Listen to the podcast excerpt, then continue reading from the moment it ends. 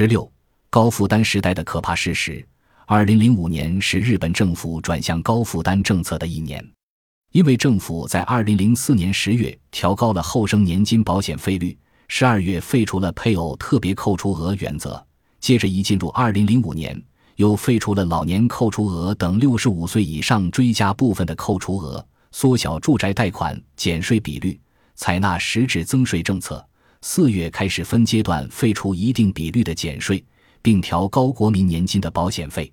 此外，政府相关部分也以二零零九年为目标，降低长期照顾保险的保险费征缴年龄，并预计在二零零八年度调高消费税费。到了那个时候，我们再回头看，一定会称小泉剧场疯狂的二零零五年为高负担元年。不过，真正高负担时代的到来。毕竟还是以后的事。现在为了重振借款超过一千万亿日元的国家财政，日本必须先设法平衡国家财政基础收支。为此，政府和经济学者现在都认为必须调高消费税费。国家财政基础收支是指扣除从税出中支付国债的本利之后，再从税入中扣除国债发行额所获得的收支。如果这一收支能够维持平衡，就表示国债发行额不会再增加了，这是健全财政的第一步。那么，消费税到底要提升到百分之多少？财政支出又要削减多少，才能够让国家财政基础收支获得平衡呢？如图一杠二十一，假设政府的改革方案使公共投资每年都比前一年减少百分之四，其他税出也比前一年减少百分之三点五。二零一二年之前，分阶段将消费税提高到百分之十五，那么二零一零年就可让国家财政基础收支取得平衡。当然，消费税一提高，就会加重国民生活负担。到了二零一零年，光是消费税，政府就可以有七十四万亿日元的税收，也就是每一个国民平均负担为六十二万日元。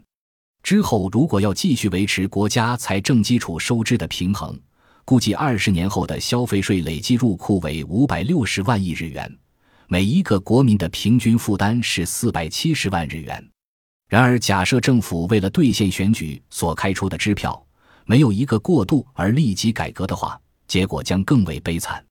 如果政府不提高消费税，又在二零一零年之前逐年以百分之一点八的比例削减公共投资，二零一零年之后削减的比例为百分之二。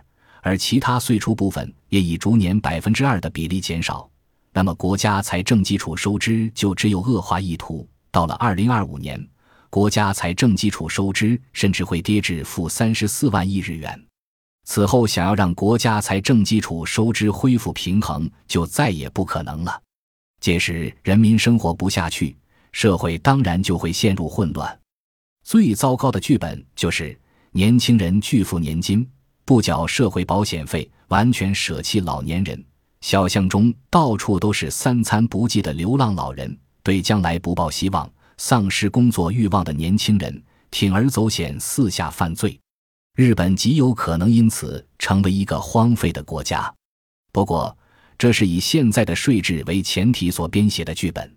如果政府相关部门能够不站在征收税金的立场，而以国民的观点考虑税制应该如何设置的话，就能够自行找出根本的解决之策。关于这一点，会在第六章详述。我个人倒是有个解决税金问题的方案，这不是奇策，而是应对新的社会构造、新的质的变化的方案。要想让经济摆脱长期衰退，必须从根本上改变既往的思维。不要以为只有增加上班族的负担，才能创造符合新世界、适用于新社会结构的征税制度。